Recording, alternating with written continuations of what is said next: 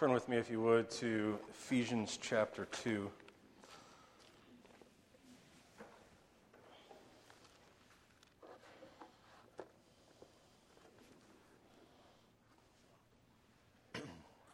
You know, I've, I've told you probably a hundred times now that this year really is all about thinking about Jesus' church.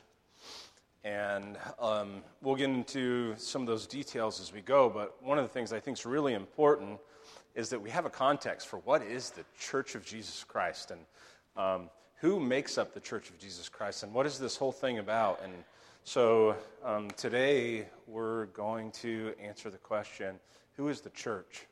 Who, who is the church? And then next week we'll talk about who is the church's head. And both uh, come up in our passage in Ephesians chapter 2. And one of the reasons that Ephesians chapter 2 is so important is because it connects the nature of our Christianity intimately to the life of the church of Jesus Christ, Him being our head. And usually we think about our Christianity kind of just in um, kind of a private, me and Jesus kind of thing. And we've so lost the beauty and of the church, the way Scripture exalts the church. Um, even Christ adores his church. We've lost so much in uh, the previous couple generations that I want to make sure that as we talk about details, we actually understand what we're talking about.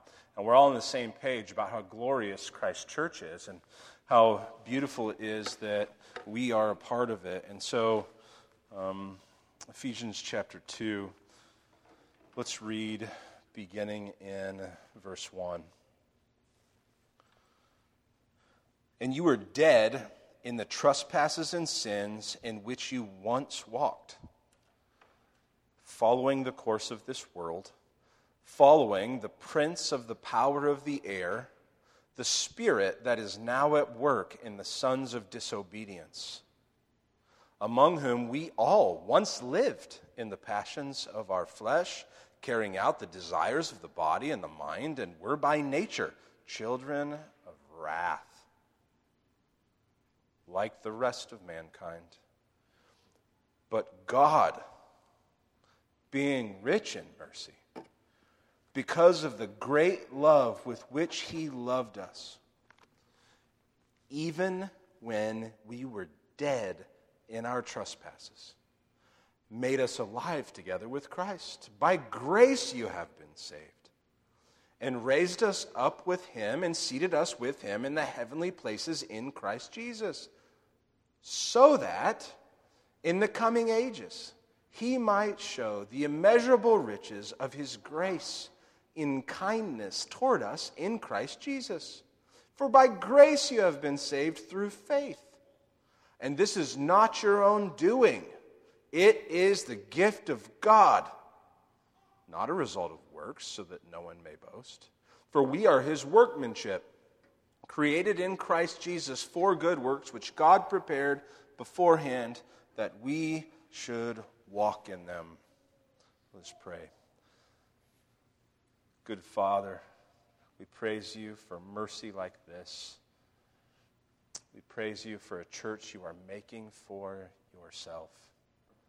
And we praise you that we are partakers of grace that we have hardly ability to begin to understand. And we pray that your power would rest in your church this morning and encourage us by your gospel. Teach us your truths. Call people to yourself who uh, have yet to believe this gospel. Do work that only you can do by your great power as we preach Christ crucified and risen again on our behalf and as our only boast. Help us, we pray. In Jesus' name, amen. Amen. Well, Ephesians is just a beautiful book. And in chapter one, you have all these glorious truths about God working in history to make a people for himself. And then in the second half of chapter one, you have this prayer of the Apostle Paul for the Ephesian church. And they have faith, and um, he prays for them that they might know this God who has redeemed them and know the great power that he has exercised on their behalf to redeem them and then says in verse 22 of chapter 1, which is our context, and he put all things under his feet. That's Jesus. This is Jesus, the risen Jesus, who's ascended to king over the world. You realize Jesus is actually king of the world. He actually, he's actually king and actually running the world as king all the time, every day. Do you actually think like that? Is that the grid through which you view the nature of what this world is? It is under him. And, and then um, put all things under his feet and gave him as head over all things to the church. And so he is head over the church, which is his body, the fullness of him who fills all in all. So um, scripture uses many metaphors like bride, body, etc., for what the church is. But who, who, is, who is the church? And I would just simply say, define it like this the church is all of God's redeemed by the blood of Christ. The church is all of God's redeemed by the blood of Christ.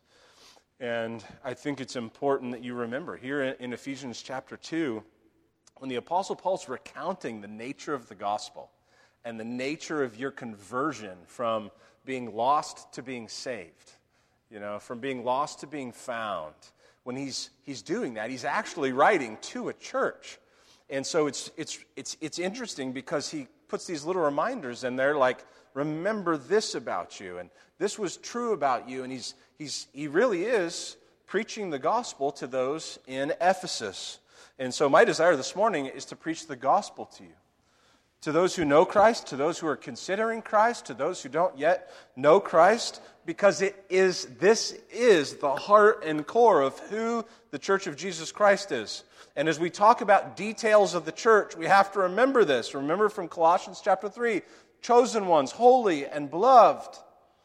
Well, this is because of truths found in Ephesians chapter 1 and in particularly verses 1 through 10 of chapter 2. So um, we are the people who are God's redeemed if we have believed. These truths are true if you are a Christian of you. And if you are not yet a Christian, we want these truths to be true of you before you leave. They're that important. And so let's just walk through this. Chapter 2, verse 1 And you were dead in the trespasses and sins. Now, stop there. I can't say everything I'm going to say, but the point is, is that he's reminding the church there was a time when you were dead, spiritually dead spiritually lifeless, dead to God. In your trespasses, your law breaking, and sins, your rebellion against God, you were dead to God in those. Because sin is death, and sin is trespass. And you're dead spiritually to God. And this is true. Well, uh, you were dead in the trespasses and sins, verse 2, in which you once walked. You actually trespassed God's law and walked in it. You know, it, you walked in it as normally as you walked around this morning.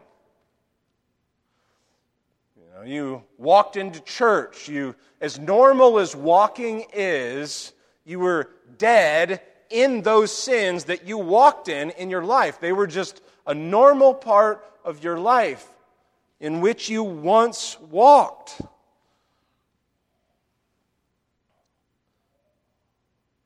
And then he gives descriptors of the nature of this deadness and of the nature of the trespasses and sins, or not the nature of the trespasses and sins, but uh, the additional darkness that we were captive to, following the course of this world. What's the course of this world? The course of this world is we reject God and we will establish ourselves as God. We reject the God of Scripture, the God who is, the God who's the creator of all things, going all the way back to the beginning. In the beginning, God created the heavens and the earth. God established his law in Genesis chapter 3 in the Garden of Eden. If you haven't read that and you don't know it well, go back and read the beginning again because this is where this all started. And in the garden began following the course of this world, which was to reject God's truth and reject God's goodness and reject God's purpose and reject God's kindness and grace and mercy and reject God's wisdom and pursue our own. And that's the course of this world. And ever since then, that's been the course of this world. And that's the course of, in which you once walked, you once were. That's the Apostle Paul's point.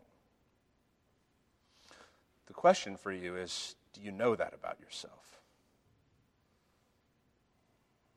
Do you know that about yourself? That this is, that's what the Apostle Paul wants for you when he wrote this by the Holy Spirit as a, as a pastor is do you know this about yourself? You remember, have you remembered this about yourself anytime recently?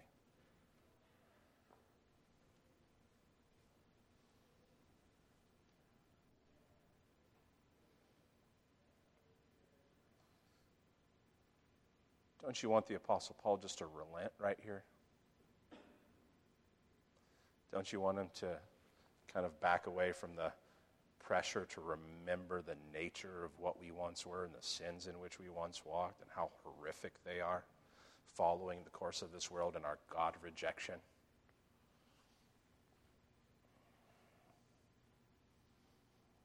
The Apostle Paul never relents when you want him to. He presses further what does he say next?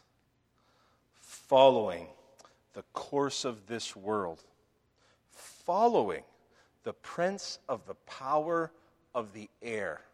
Now, here's something you do not believe about you.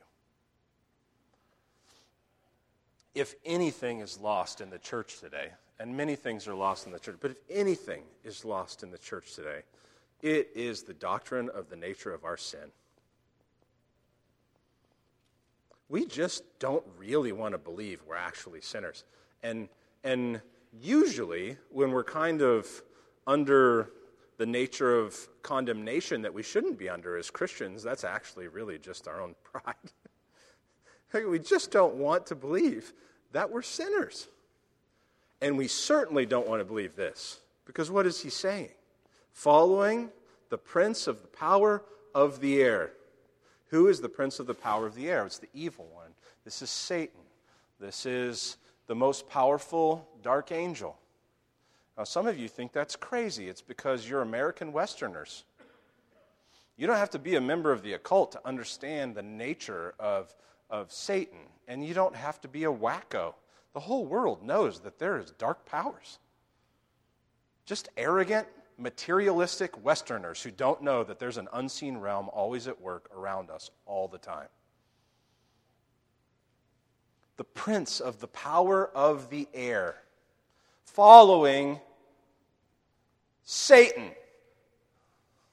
I thought that was only for those who, you know, we call Satanists today. No, it's everyone. It's everyone. Either Scripture is true or it's not. And you know what I say?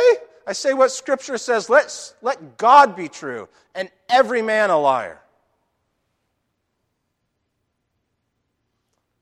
Following the prince of the power of the air, who comes up in Ephesians repeatedly as Satan, the enemy, called this because he is ruling this world from the unseen realm. He's carrying out his power, not ruling in the way that Jesus is ruling, but he's carrying out his power from the unseen realm. That's why he's called the prince of the power of the air. The spirit that is now at work, the spirit that is now at work in the sons of disobedience. In other words, the evil angel Satan, who is the ruler of the, uh, all of his minions, the demons, the other evil angels. The spirit that is now at work in the sons of disobedience. In other words, you know, the way I like to say it is um, if, you could, if, you could, if you would uh, imagine the most evil human ruler that you can think of, let's just say Hitler, because that's where everybody wants to go. Let's just say, let's just consider Hitler for a moment. And you know, there are, there are people who don't know Christ who actually understand this simple thing that the lesson in Nazi Germany and with someone as evil as Hitler is not that you wouldn't be a Nazi because you're so much smarter and better. It's that you would be and you would follow Hitler.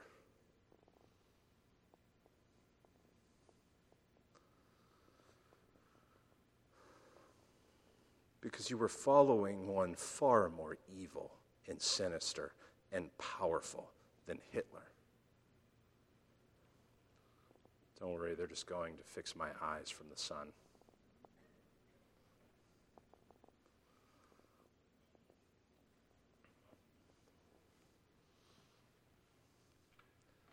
It's important that you understand when you're following the prince of the power of the air, you want to.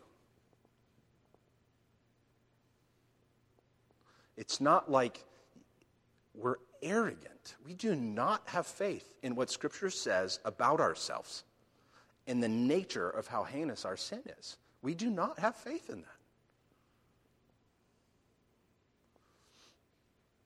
We want to. And it's awful, but it's just true.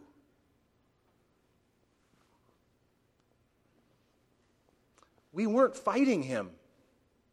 We were following him like a dark army marching, taking every order. The desires of our heart just naturally went that way. Following the prince of the power of there, this the spirit that is now powerfully at work in the sons of disobedience. All of humanity is where he's starting to get at, right? In verse 3, among whom we all, right? The Spirit is at work in the whole world all the sons of disobedience, all who God has made and have rebelled against him, among whom we all once lived in the passions of our flesh. You know, our angry, our covetous, wanting and wanting and wanting our way and our stuff and somebody else's stuff, our envy and our jealousy and our greed and our always, always living according to the passions that our flesh, carrying out the desires of the body. Whatever the, whatever the body wants, the body gets. And the mind, whatever the mind can conjure up to pursue, it pursues no matter how evil.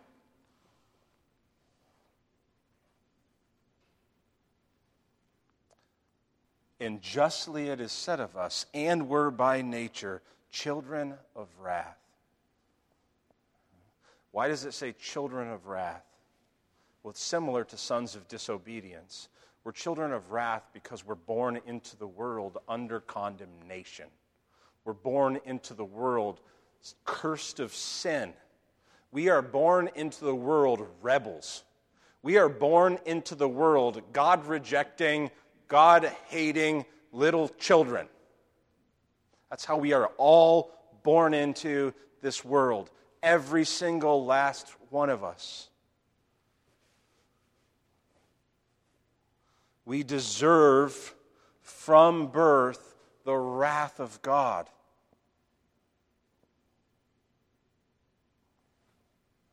Ch- children of wrath. We deserve the judgment of God. You say, if that's true, then God isn't good. And I say, no, it's exactly because He is good, and you are not.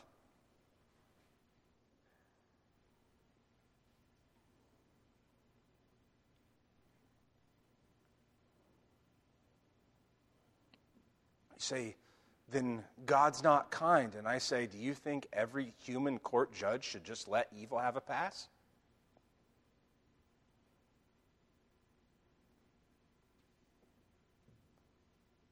Do you think justice is a bad idea? So is God not good and God not kind and God not a just judge because you stand in judgment over him? Do you not hear your own heart constantly exalting yourself over who God says He is and what we deserve. All of it is exactly what I'm saying. This is who we are.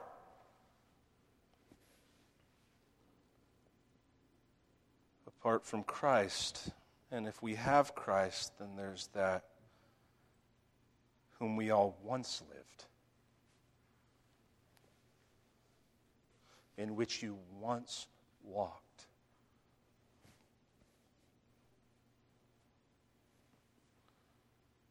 Which means something gloriously changed.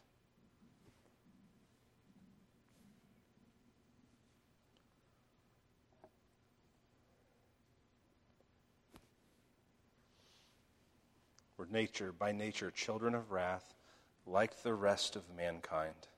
In other words, all of his point here for the rest of these verses is going to be there's nothing different about you than the rest of mankind at its start.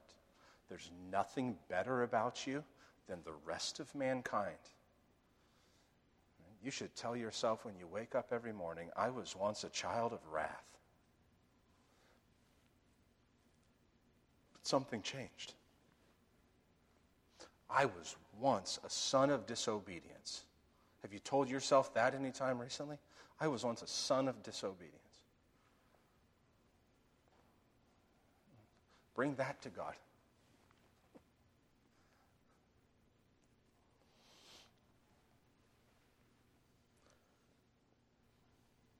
Verse 4. Two of the best words together in Scripture and in the history of God making a church for himself. But God.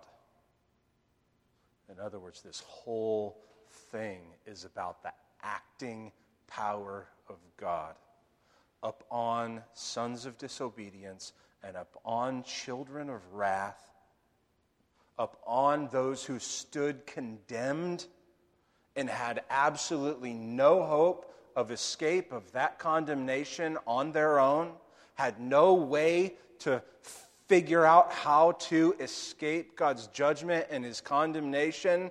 God acted upon people like that. And that's why it says, But God, being rich in mercy, didn't in other words, didn't treat you according to the judgment and justice that you deserved, but he had merciful, compassionate pity upon you. You Satanists, upon you. But God, being rich in mercy, this is his pity and his compassion upon you didn't treat you according to the condemnation you deserve, but had pity upon you because of the great love with which he loved us.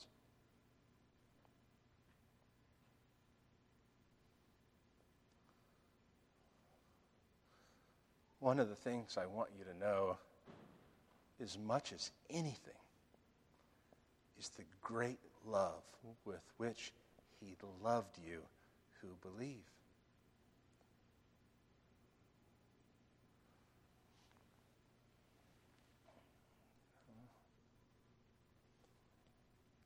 I don't even hardly know how to use illustrations to try to help understand that. I know that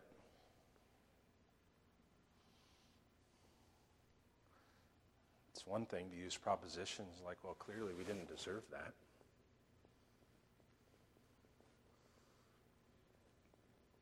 I remember, and these are this is just small shadows. These are small shadows. I remember um, confessing my love to my now bride for the very first time over McDonald's breakfast in college. Was gloriously romantic with that sausage McMuffin with egg.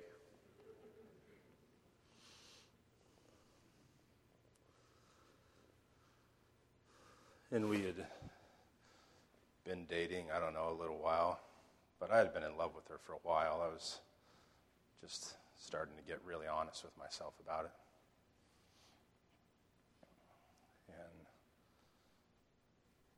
you know, I just told her, hey, I just want you to know, I just, I love you. And I'm in love with you. And then I told her, you know, this is like, you know how dating is so awkward. And I was trying to do it well, and, you know, and I didn't want to go in like a sap and think that the only way that, you know, is I had to hear that back from her right then. You know, I'm trying to just be careful. And, and I just told her that, and I said, I don't think, I don't expect you to have to say that back to me right now. I don't expect, you know, you didn't, didn't I don't have any need to, for you to communicate that back to me at all right now. Um, you can think about it, but I just want you to know it's true from me to you. And so, um, of course, she didn't say it right then.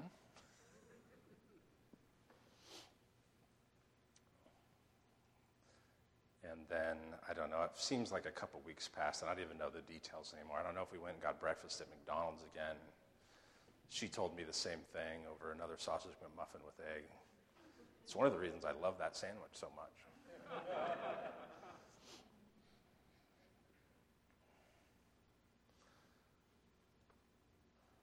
There's something powerful. It's not romantic when it comes to God our Father and the love of Jesus Christ to his church and the Father to his children. It's not romantic in that sense, but there's something powerful about the confession of love. And when we read in Scripture, when the Apostle Paul says this, and he says, But God, being rich in mercy, because of the great love with which he loved us,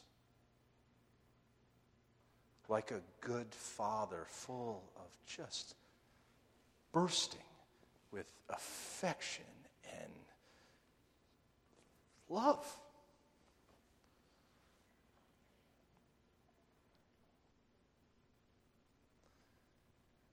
because we were the most lovable people.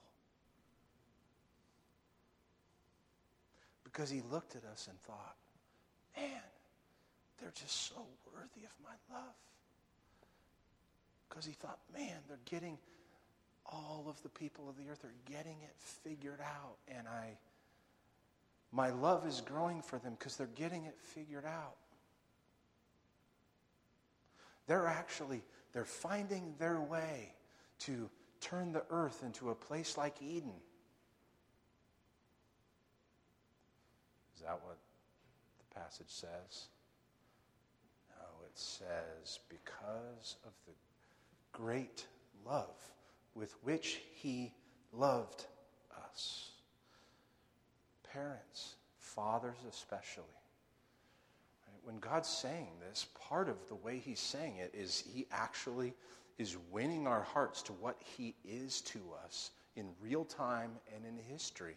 He's actually winning our hearts by His love. This is why we love Him, because He first loved us.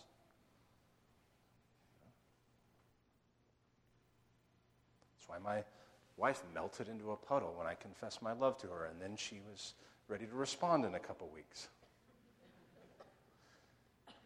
But you win your, the hearts of your children by your love for them. because your children always deserve it? By what they do? Because your children are lovable all the time? Parents? Oh, they're your children. They're your children. And you love them and you win your, their, their hearts to yourself through the, the love that you've shown them. And this is what God has done with us. He has acted upon us in history, and He has won our hearts to Himself because of the great love with which He loved us, Even when, here, the Apostle Paul can never go along without telling you you're a sinner. Like that simple principle would just be helpful for the whole church to know today. The Apostle Paul doesn't go that long without doing that. Even when we were dead in our trespasses, He loved us, even though all of our offenses weren't just to somebody else.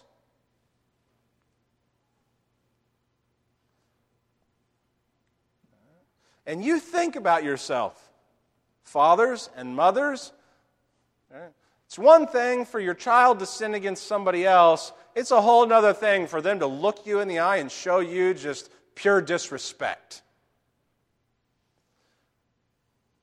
Isn't it? And that's how you have to see, in a small way, the greater sin that is high handed disregard and disrespect choosing the course of this world, the prince of the power of the air, into God's face, and God just looks at you and says, I love you so much.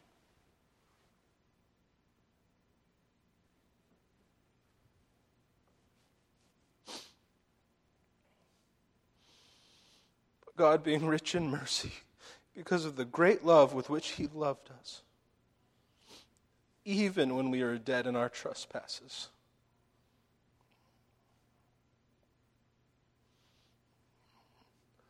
And you think a lawbreaker who trespasses an earthly law and ends up in a courtroom, their offense isn't directly against that judge. And so that judge's love for you is no comparison to the nature of what is being said here because when God is judge, all of the offenses are actually against him even when we were dead in our trespasses. What did God do? Because He set His love upon you who believe. He made us spiritually alive. He brought us from death to life with Christ. Made us alive together with Christ. And this is why it says, By grace you have been saved. By grace you have been saved. By grace, not just, grace is not just some feeling in God towards you. That's kind of all we want to turn God into today when we talk about things like grace is, you know, just something emotional in heaven because all we care about is our emotions. And so we've done that with Him. And so we've done that with grace. And it's not just an emotion in God towards you, it's his powerful working that you don't deserve to make you alive together with Christ. Grace is power that transforms you. And it is a, it is a power that transforms you, and it is a favor that God gives you by grace doesn't just mean by his favor that you don't deserve, it means by the working of his power that you also don't deserve. Do you realize how much power it takes to save a sinner like you?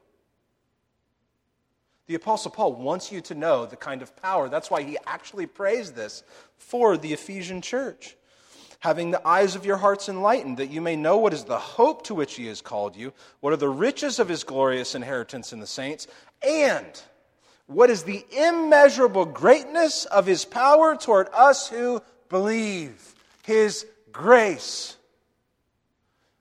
that takes you from being dead by an act of God upon your heart and life to being alive with Christ.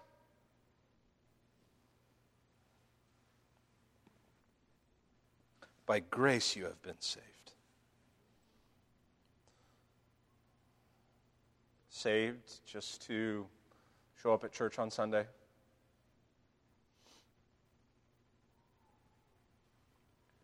Saved to now think that living a good, clean life is all that there is. Saved to what?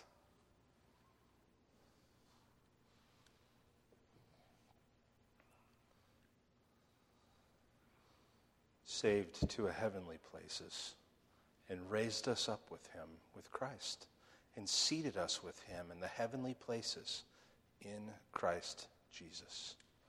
Seated us, raised us to heavenly places with the resurrection and ascension of Christ. In other words, the point is in Christ, you have a seat around the throne of Christ where he is. Seated us. Positionally, you are seated with Christ where Christ is because Jesus has brought you to, because you are made alive with Jesus. You are so in union with Jesus because of the work of Jesus and the power of God's grace upon your life. You can consider yourself as being seated with Him where He is. His work is so complete that that's true of you. And one day will be your full experience. But it's so true of you. If you're thinking scripturally, it's so true of you that you consider this to be something that's actually done. By grace you've been saved, raised us up with him, and seated us with him in heavenly places in Christ Jesus. This is the place where we will be, but it's also the place, because the work of Christ is so complete, in which we are. So you've been reconciled to God. That's the point. You've been reconciled to God from the alienation to intimacy, to sit with Jesus where he is. This is where your truest life is.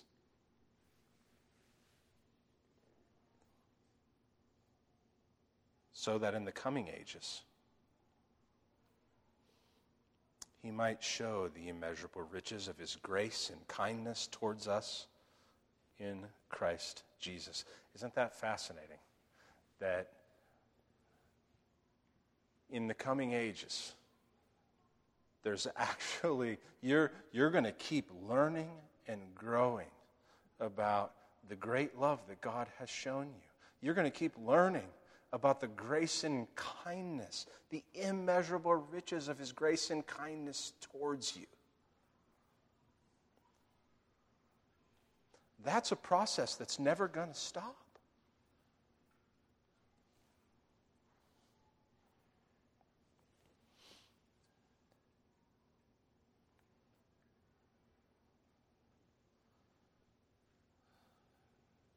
You feel the Apostle Paul, as soon as he says that,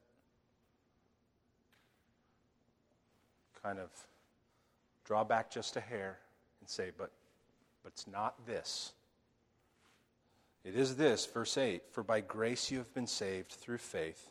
But then he says it again this is not your own doing. This is not your own doing. For by grace, the powerful working of God and the favor of God upon you, that you absolutely, it's not even true to say it just like this. This is how you've heard it. Grace is um, giving you what you don't deserve. Did I say that right?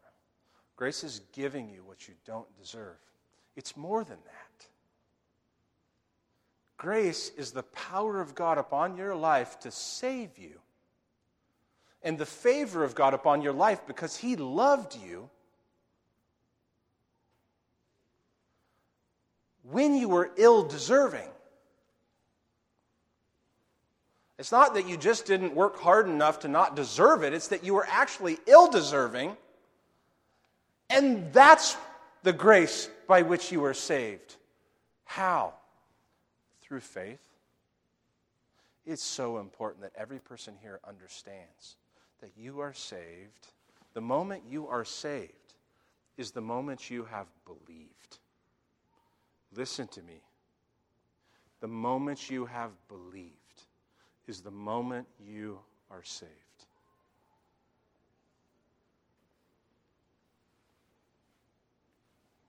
So that's all I have to do. In one sense, that's it.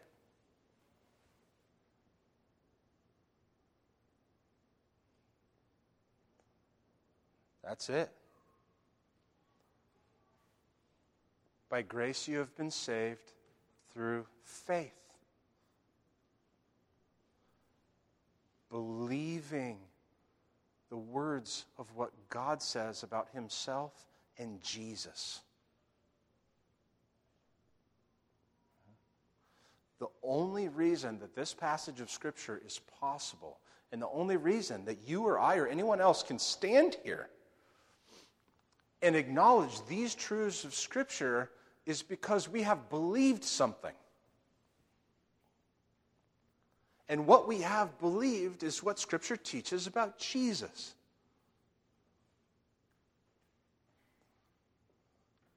And the simple way to say it is God created everything. Man rebelled against God. Genesis chapter 1, 2, 3. Man rebelled against God, lived their own way, and God loved the world and sent Jesus to be the Savior of sinners. To seek the lost and find them, to find the sick and heal them. Jesus came into the world. And Jesus, the God man, living a perfect life, died on a cross. And when he died on that cross, he actually paid this sin penalty. See, in Ephesians chapter 2, God's not just overlooking our sin as if it never happened. What Ephesians chapter 2 is assuming the rest of the gospel message, which is Jesus actually died to pay the penalty, to satisfy God's just judgment against those who followed the course of this world and the prince of the power of the air and who were sons of disobedience and children of wrath. Jesus died to pay the penalty for that. So that God isn't just overlooking your sins, He's paying for them by the blood of Christ so that you can be forgiven through faith, not by stopping sinning yourself not by uh, being better than the next person down the road, not by any other means, not by any other so called God. By Jesus alone and his shed blood on the cross. Through faith in Jesus.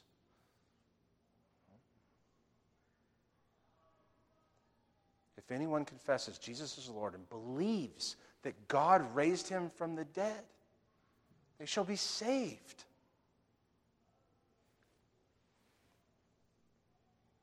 By nothing else.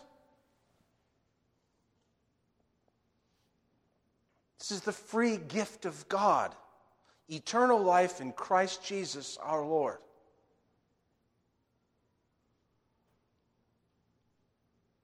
But what kind of belief are you talking about? What kind of faith are you talking about? Talking about the kind of faith that says,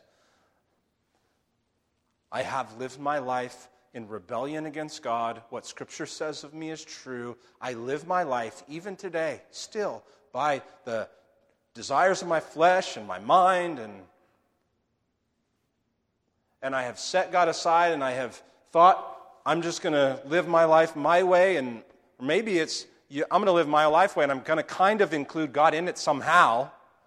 But you haven't believed the message of Jesus and you haven't turned from living life that way to this message that commands your whole life. I believe on the Lord Jesus Christ. He is King of the world, and He is my Savior who died on a cross for me. And my life is no longer going to be life about me. My life is His because I see His great love for me and the work He's done on my behalf. And why would I try to choose another Savior? And why would I try to be one for myself? by trying to be the best person I can be. See, where's your trust at? When God asks you, when you stand before Him, and every person here, you will stand before God, and He asks you, Why should I let you into heaven? What would you say?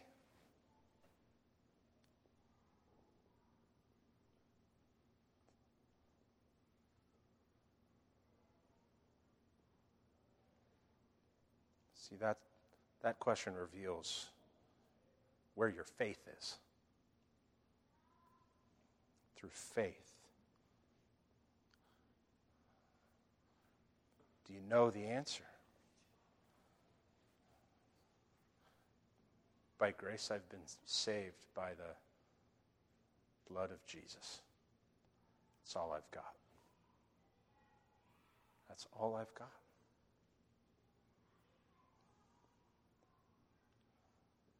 And if that's not good enough, just condemn me. Because I'm not worthy to be here. You know? I'm not saying it's not good enough, you understand. I'm saying that's the sense you ha- ought to have about yourself.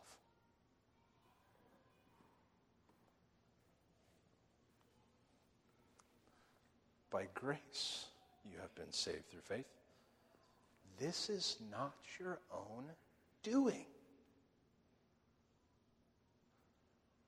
No one is a Christian because of something they've done. No one follows Jesus because of something they've done.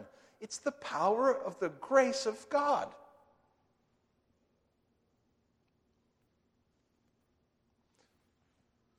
Dead people don't bring themselves to life. Walk by a graveyard. Do it for a long time.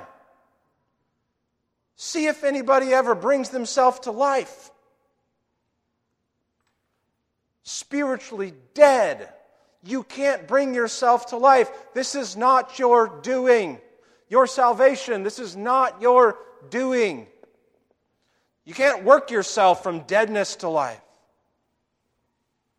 You can't work yourself out of facing the justice of God.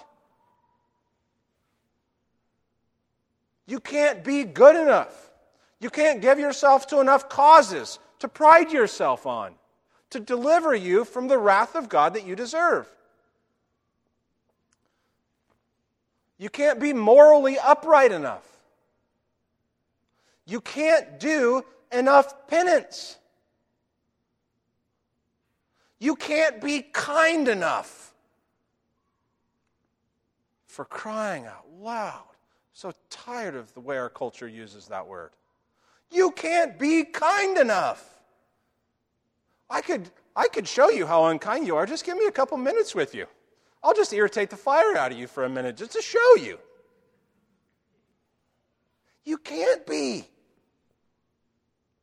This is not your own doing.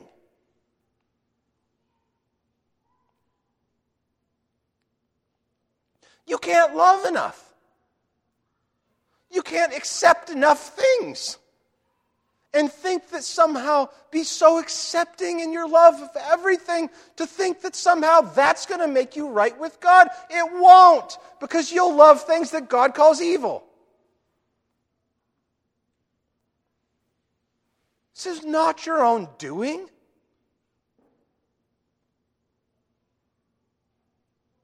See how much easier it is just to have faith in the first three verses of this passage. And then you think it's stupid. Why would anybody think it's their own doing? And why do I live like it's my own doing?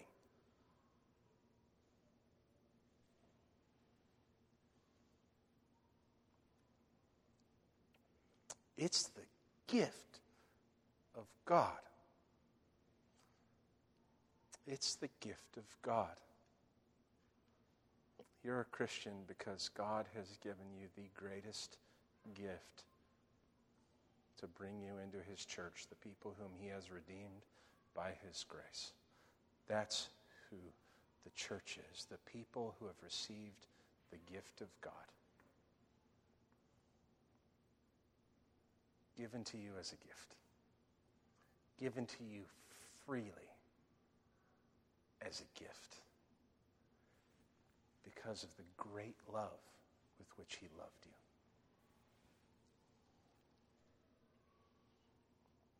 not a result of works. Not a result of works. So that no one may boast. See, church, why do you think the Apostle Paul needed to write this to the Ephesians? I mean, by all estimations, the Ephesian church is healthy at this stage. in a couple years, if you read 1 Timothy, it's not healthy anymore. It's a disaster. The whole book of 1 Timothy is about the disaster, and Timothy's there to do the cleanup work. He's there to reform the church. Imagine, imagine that ever being needed. Work to reform the church. But why is he telling them this? So that no one may boast. Because how close, you know this. If you, unless you're lying to yourself, by the way, stop lying to yourself about how wicked you are. Just stop. You're awful. Life is so much more freeing when you just kind of embrace how awful you are instead of try to cover it up and pretend you're not. I mean, that's miserable.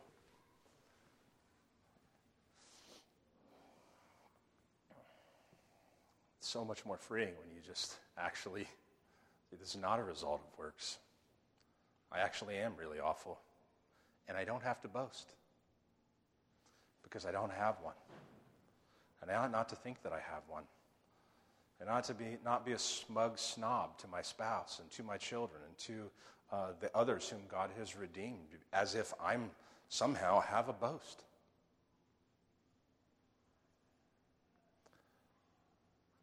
And there's a real danger in the Ephesian church and in our church for you to think you have a boast, but you don't. This is not your own doing. This salvation is the gift of God, and that's it. Because if it's the work of God, then God glorifies himself in your salvation and you receive none of it. And that's the happiest, best place for you to be rather than living your whole life in rebellion against God, seeking your own glory, your own way, according to your own destructive paths. And listen. Everything that I said and the scripture teaches about sin. What do you see in the world? When you're having a hard time and you're seeing it in yourself this morning, what do you see in the world? Do you look around the whole world and think, oh, this is just a really righteous place? Is that what you see when you look around the world? Why does the question even exist? How could a good God let evil exist in the world? Why does that question even exist? Because you know you don't see righteousness. You know you don't see a world full of good. You know when you look around the world, you see a world filled with evil. And then if you make it more personal and you think about people's lives, and I've just been overwhelmed by people's the nature of how hard life is in this world because it's a sin cursed world. And people suffer and die in sin cursed world. And you look at people's lives and, and the needs because of sin or being sinned against or life just being hard in a sin cursed world are completely overwhelming.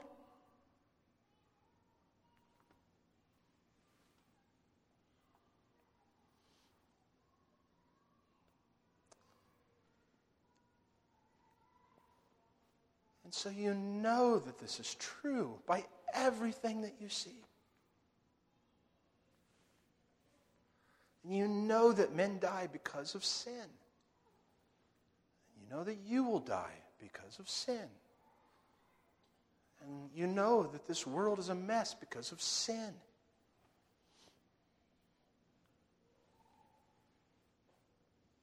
And then you see that that's true, and then you being one who's been redeemed, not by your own doing, but by the gift of God, and you look at some of those, how great the needs are. I mean, just some of the, my wife, just by her love for people, could keep this church so hopping busy, we couldn't even keep up with the amount of need that people have just to try to survive day in and day out to find childcare for their kids and to put food on the table and the amount of chaos that their lives are in.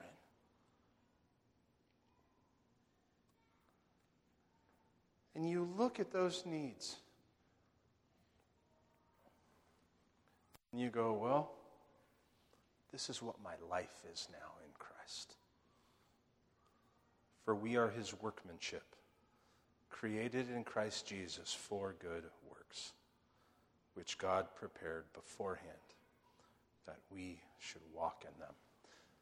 The most important thing is that you have believed on the Lord Jesus Christ and that you are relying entirely on Him for your salvation, for your forgiveness from sins, for you to receive this immeasurable riches of His grace and kindness. That's the absolute most important thing that you are reconciled to God, that you have fled the wrath to come and turned from life of trusting in yourself and of pursuing all sinful nature to Christ. That's it. We want you to know Christ, and we want you to have all that Scripture is blessing you with here that I feel pitiful trying to explain.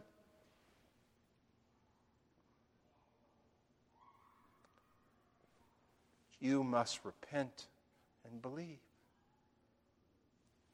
You must repent and turn to Jesus in faith. Stand with me for prayer, would you?